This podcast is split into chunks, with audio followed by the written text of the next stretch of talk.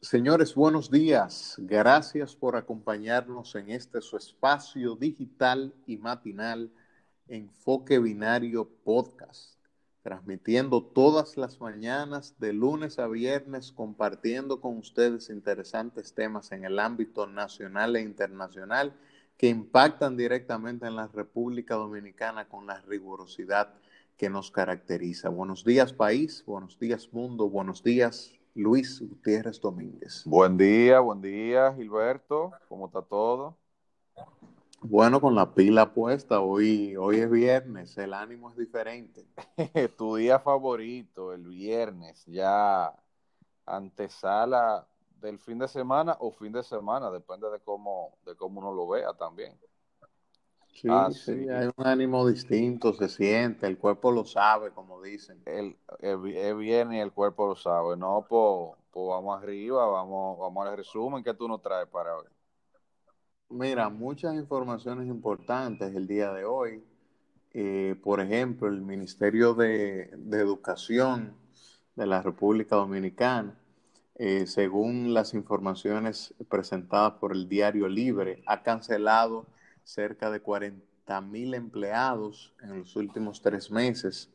Eh, la cooperativa de maestros a nivel nacional ha presentado una queja formal en contra del ministro de Educación por esta situación, por entender que esto impacta de manera significativa incluso en la economía, porque cerca de 40 mil personas se están quedando sin empleo, sobre todo en un momento de tantas precariedades como las que nos impone la, pandemia del COVID-19. Mira, el día de ayer el presidente emitió un nuevo decreto, el decreto 698-20, en el cual estableció eh, el, nuevo esquema de toque de queda para consignar que los empleados o contratistas de restaurantes que ofrecen servicios a domicilio puedan circular hasta las 12 de, medianoche cuando ejercen esta función. Esto se debe aparte de las polémicas e interrogantes que habían generado eh, esa nueva modalidad del toque de queda que fue anunciada el día de antes de ayer. Hay muchas situaciones que se han presentado con la policía, con dueños de negocio. Por ejemplo, en el día de antes de, ayer, el mismo día en que fue, fueron emitidas estas nuevas decisiones, en el supermercado central, Luis, a las 7 de la noche se presentó un contingente policial queriendo apresar incluso a empleados, eh, fruto de la misma situación, de la desinformación que existía ante las medidas tomadas. Yo creo que es, ha sido importante esta revisión de este decreto, sobre todo para los dueños de, de restaurantes que tenían esa preocupación en vista de que no se había producido ninguna exclusión en los servicios que ellos ofrecían a domicilio y a través de este nuevo decreto se les autoriza a circular hasta las 12 de la medianoche en momentos en que ejercen sus funciones. El ministro de Salud Pública notificó el día de ayer 710 nuevos contagios de COVID-19 en la República Dominicana y tres defunciones. Eh, resaltó nuevamente el repunte que ha habido en las cifras del coronavirus. De hecho, el presidente Luis Abinader, eh, ante preguntas que le, le, hizo la prensa en actividades propias de sus gestiones presidenciales, reconoció esta labor.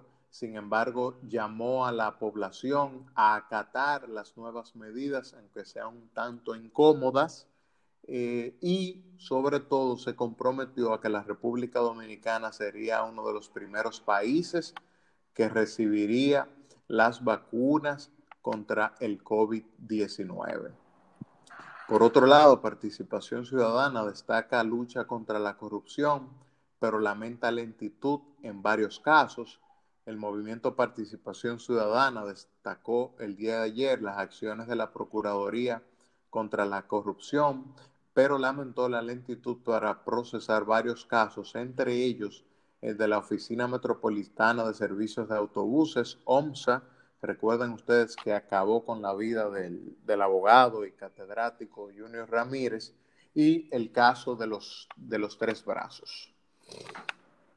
Por otro lado, eh, contrataciones públicas, señores, el, director general eh, Carlos Pimentel de alguna manera echó para atrás el pago millonario a 70 artistas que nosotros el día de ayer estuvimos criticando, estuvimos haciendo un llamado al gobierno a que pusiera atención a la forma en cómo esto se había producido.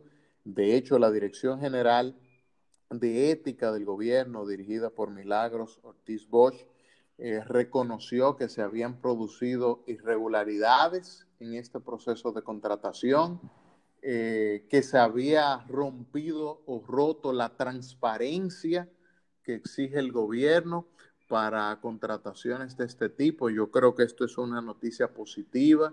Yo creo que, que el gobierno ha sido reflexivo y qué bueno porque la verdad que la población o muchas personas no estaban contentas con esa decisión que había tomado el gobierno. Y aquí vemos una, una actitud de humildad, de transparencia, de alguna manera, de rectificación. Y yo pienso que eso es importante porque se rompe con la prepotencia eh, con la que tradicionalmente se habían tomado una serie de decisiones en los últimos años en la República Dominicana. Y yo pienso que eso es lo que está exigiendo la gente. Finalmente, eh, óyeme, con mucho pesar, eh, Luis, comparto la noticia de que Farideh Raful, Antonio Taveras y mi senador Eduardo Estrella aceptaron un millón setecientos mil pesos de fondos del Senado para repartirlos en sus demarcaciones ahora en diciembre. Esto rompe con la promesa que cada uno de ellos había anunciado el país de no aceptar esa serie de privilegios y de fondos especiales de asistencia social que otorgaba el Senado a los legisladores. Bien, hasta aquí el resumen de las principales noticias, Luis. Bueno, eh, muy lamentable eso último que tú mencionaste. Ciertamente, esos son, digamos que eh, personalidades eh, del mundo político que uno veía o ve, o ve, hay que, por lo menos en el caso mío eh, personal, yo hablo en presente, tengo mucha admiración, mucha, mucho aprecio a, a, esas personas, sobre todo al ingeniero Eduardo Estrella. ojalá que eso se pueda dilucidar bien, que ellos eh, aclaren bastante, bastante bien a la sociedad para qué fue que utilizaron esos fondos, por qué en su ocasión dijeron que no iban a recibir ningún tipo de, digamos, de ayuda social para, para, para su demarcación y demás. Creo que es bueno que ellos se manifiesten en ese sentido porque pienso que podría, pienso que podría dañar bastante su carrera política, sobre todo Farid, porque fíjate que Antonio Taveras y el ingeniero Estrella son personas ya eh, mayores. Eh, no, no estoy diciendo que son ancianos, ni mucho menos, pero, pero no es que son, no, están en la flor de su juventud tampoco, como en el caso de Faride, que tiene todo un futuro político eh, por delante.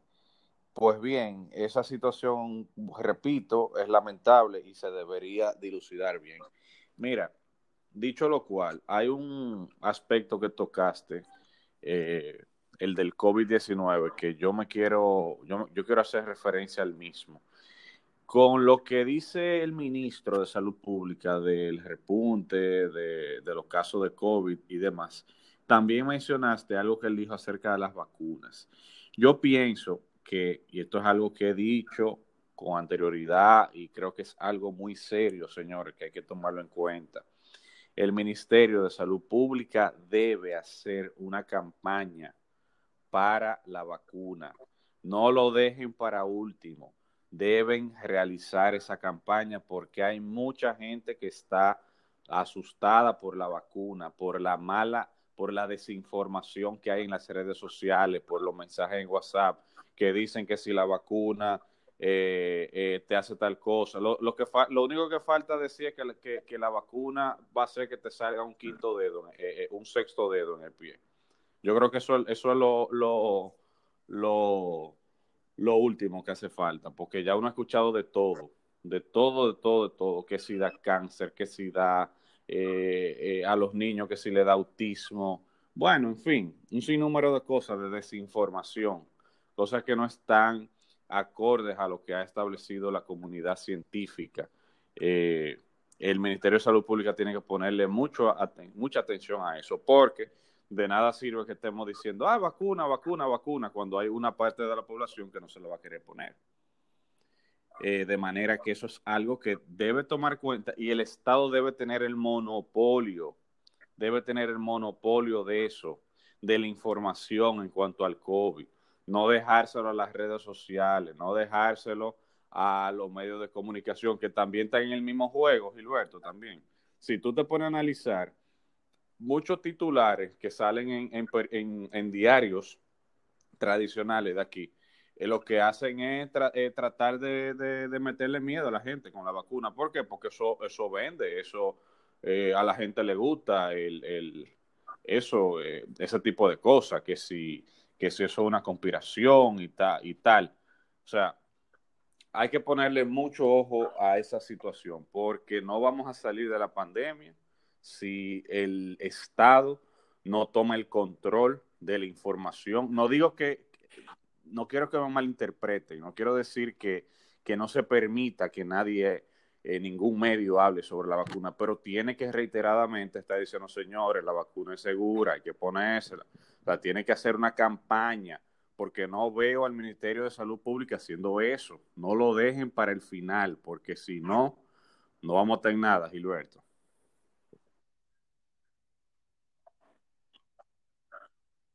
Mira, eh, ya hemos advertido en este espacio que el tema de la comunicación eh, bueno, ha habido déficits en ese sentido, eh, sobre todo desde el Ministerio de Salud Pública. En los últimos días o en los últimos meses no hemos visto una campaña significativa, por ejemplo, de prevención para que la gente siga, eh, bueno, el lavado de las manos, tomando ciertas medidas de seguridad para evitar el contagio del COVID-19. Yo pienso que la comunicación es importante y lamentablemente no ha sido efectiva o no ha sido constante para fines de prevención.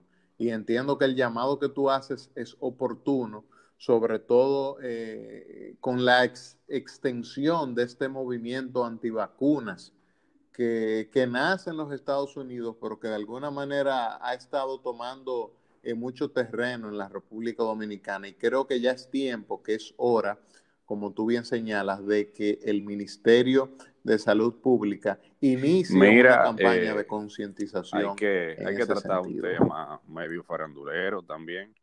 Eh, es cierto, tú que eres un hombre informado, que el Pachá se juramentó en el PRM.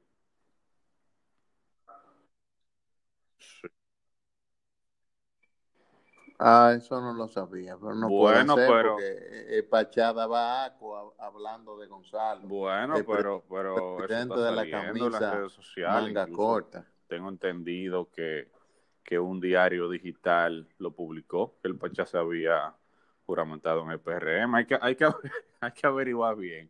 Pero de ser así, eh, óyeme, ya, ya, ya, ya ese sí fue el colmo porque un hombre que mataba por, por, por Gonzalo, que incluso cuando Gonzalo perdió, ¿te acuerdas el, el, discurso que dio el Pachá diciendo que, que a Gonzalo lo habían traicionado, que el pobre Gonzalo, casi llorando, casi llorando, coño, pensando bueno, también, casi llorando. No sé en qué, en los cuartos que se habrá dejado de ganar, digo yo, porque ese, ese tipo de gente no hace nada gratis. Así que Bueno, eh, no, no, tampoco nos sorprendamos mucho, porque hay que estar consciente de que, ¿Cómo que no? ideales, ideologías, eh, ni mucho menos. Ahí simplemente hay intereses y tú muy bien sabes que por la plata va, baila Tú me estás diciendo a mí muy bien. y a todos los que están escuchando este programa que el Pachá no tiene ideología. No, no, no, no, no. Yo, yo, yo ah, yo no sé, eso lo acabo de decir. Ese, hombre, yo tengo entendido que es un, un pensador, un intelectual dominicano. No. Tú estás como poniéndolo por debajo. Yo, yo, yo, sé que el fin de semana está a la vuelta de la esquina, pero yo creo que tú empezaste demasiado temprano de variar ya, hermano. Mira, con respecto a algo que tú mencionaste del Ministerio de Educación, eh, yo pienso que, que ese tema de las cancelaciones masivas, que por cierto han sido muy criticadas, eh, no solamente por la oposición, sino en sentido general, por mucha gente incluso de, del mismo PRM. Yo creo que hay que ser cauteloso con eso. Eh, debemos tomar en cuenta que no debe ser esa práctica de que cuando una persona llega a un ministerio se pasa a una aplanadora. Eso, eso es muy negativo y manda un mensaje eh, fatal, eh, sumamente eh, penoso, sumamente miserable a la sociedad, porque lo que quiere decir es, mira, a mí me da un ministerio, eso como un feudo personal, y yo allí, digamos que hago lo que quiera. Entonces, eh, saco a quien quiera, a quien yo quiera sacar, pongo a mi gente, a mis seguidores, a mis correligionarios y demás, y mando un mensaje sumamente negativo. Ahora bien, como digo una cosa, digo la otra. Si el señor eh, Fulcar, el doctor Fulcar, encontró en el ministerio un sinnúmero de botellas y de gente que ineficiente, que no estaba haciendo nada, eso es otra cosa. Pero ahí volvemos al mismo tema de nuevo, es la, la falta de información, porque a lo mejor es así, pero no se ha empeñado a, a, digamos, a explicar muy bien o explicar constantemente la razón de eso. Eh, no tiene, digamos que el monopolio de, de, esas, de esas explicaciones, porque fíjate que lo que uno escucha, lo que uno escucha por los medios de comunicación tradicionales y por las mismas redes, es que el tipo simplemente hizo eh, lo que quiso ahí, pasó su aplanadora, como dicen, y punto pero no se, no se establecen cuáles fueron las causas de eso. O a lo mejor él lo ha dicho, pero no, no, los medios no se han hecho eco de esa situación. O sea que él tiene que también tener cuidado con eso porque eso habla muy mal de, de él como persona y de él como ministro también. O sea que, que esa práctica, esa práctica de, de décadas, de que se ve el puesto público como un feudo, eso tiene que, que, que ya queda en el pasado porque la, eh, la visión que debe tener un Estado moderno debe ser distinta. Eso es una visión de, de líderes, eh, imagínate tú, de un Joaquín Balaguer, tenían una mentalidad decimonónica. Estamos hablando de que ya, ya ese tipo de cosas no se usan. O sea que, que al doctor Furcar que tenga en cuenta eso y al PRM también, que el PRM tenga eso en cuenta también para que, eh, para que no le pase como a otros partidos, Gilberto.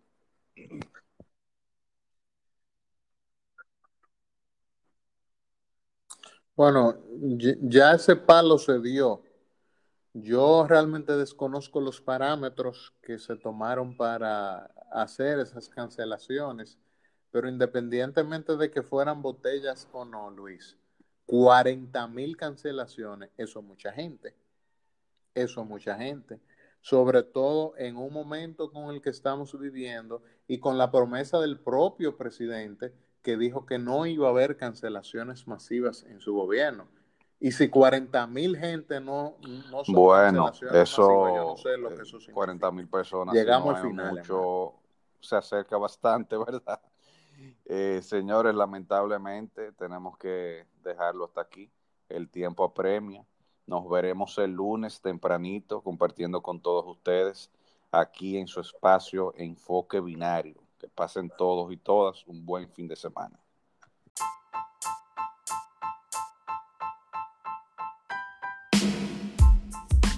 Enfoque Binario, un espacio destinado al análisis de los principales temas nacionales e internacionales que impactan directamente en la sociedad dominicana. Bienvenidos.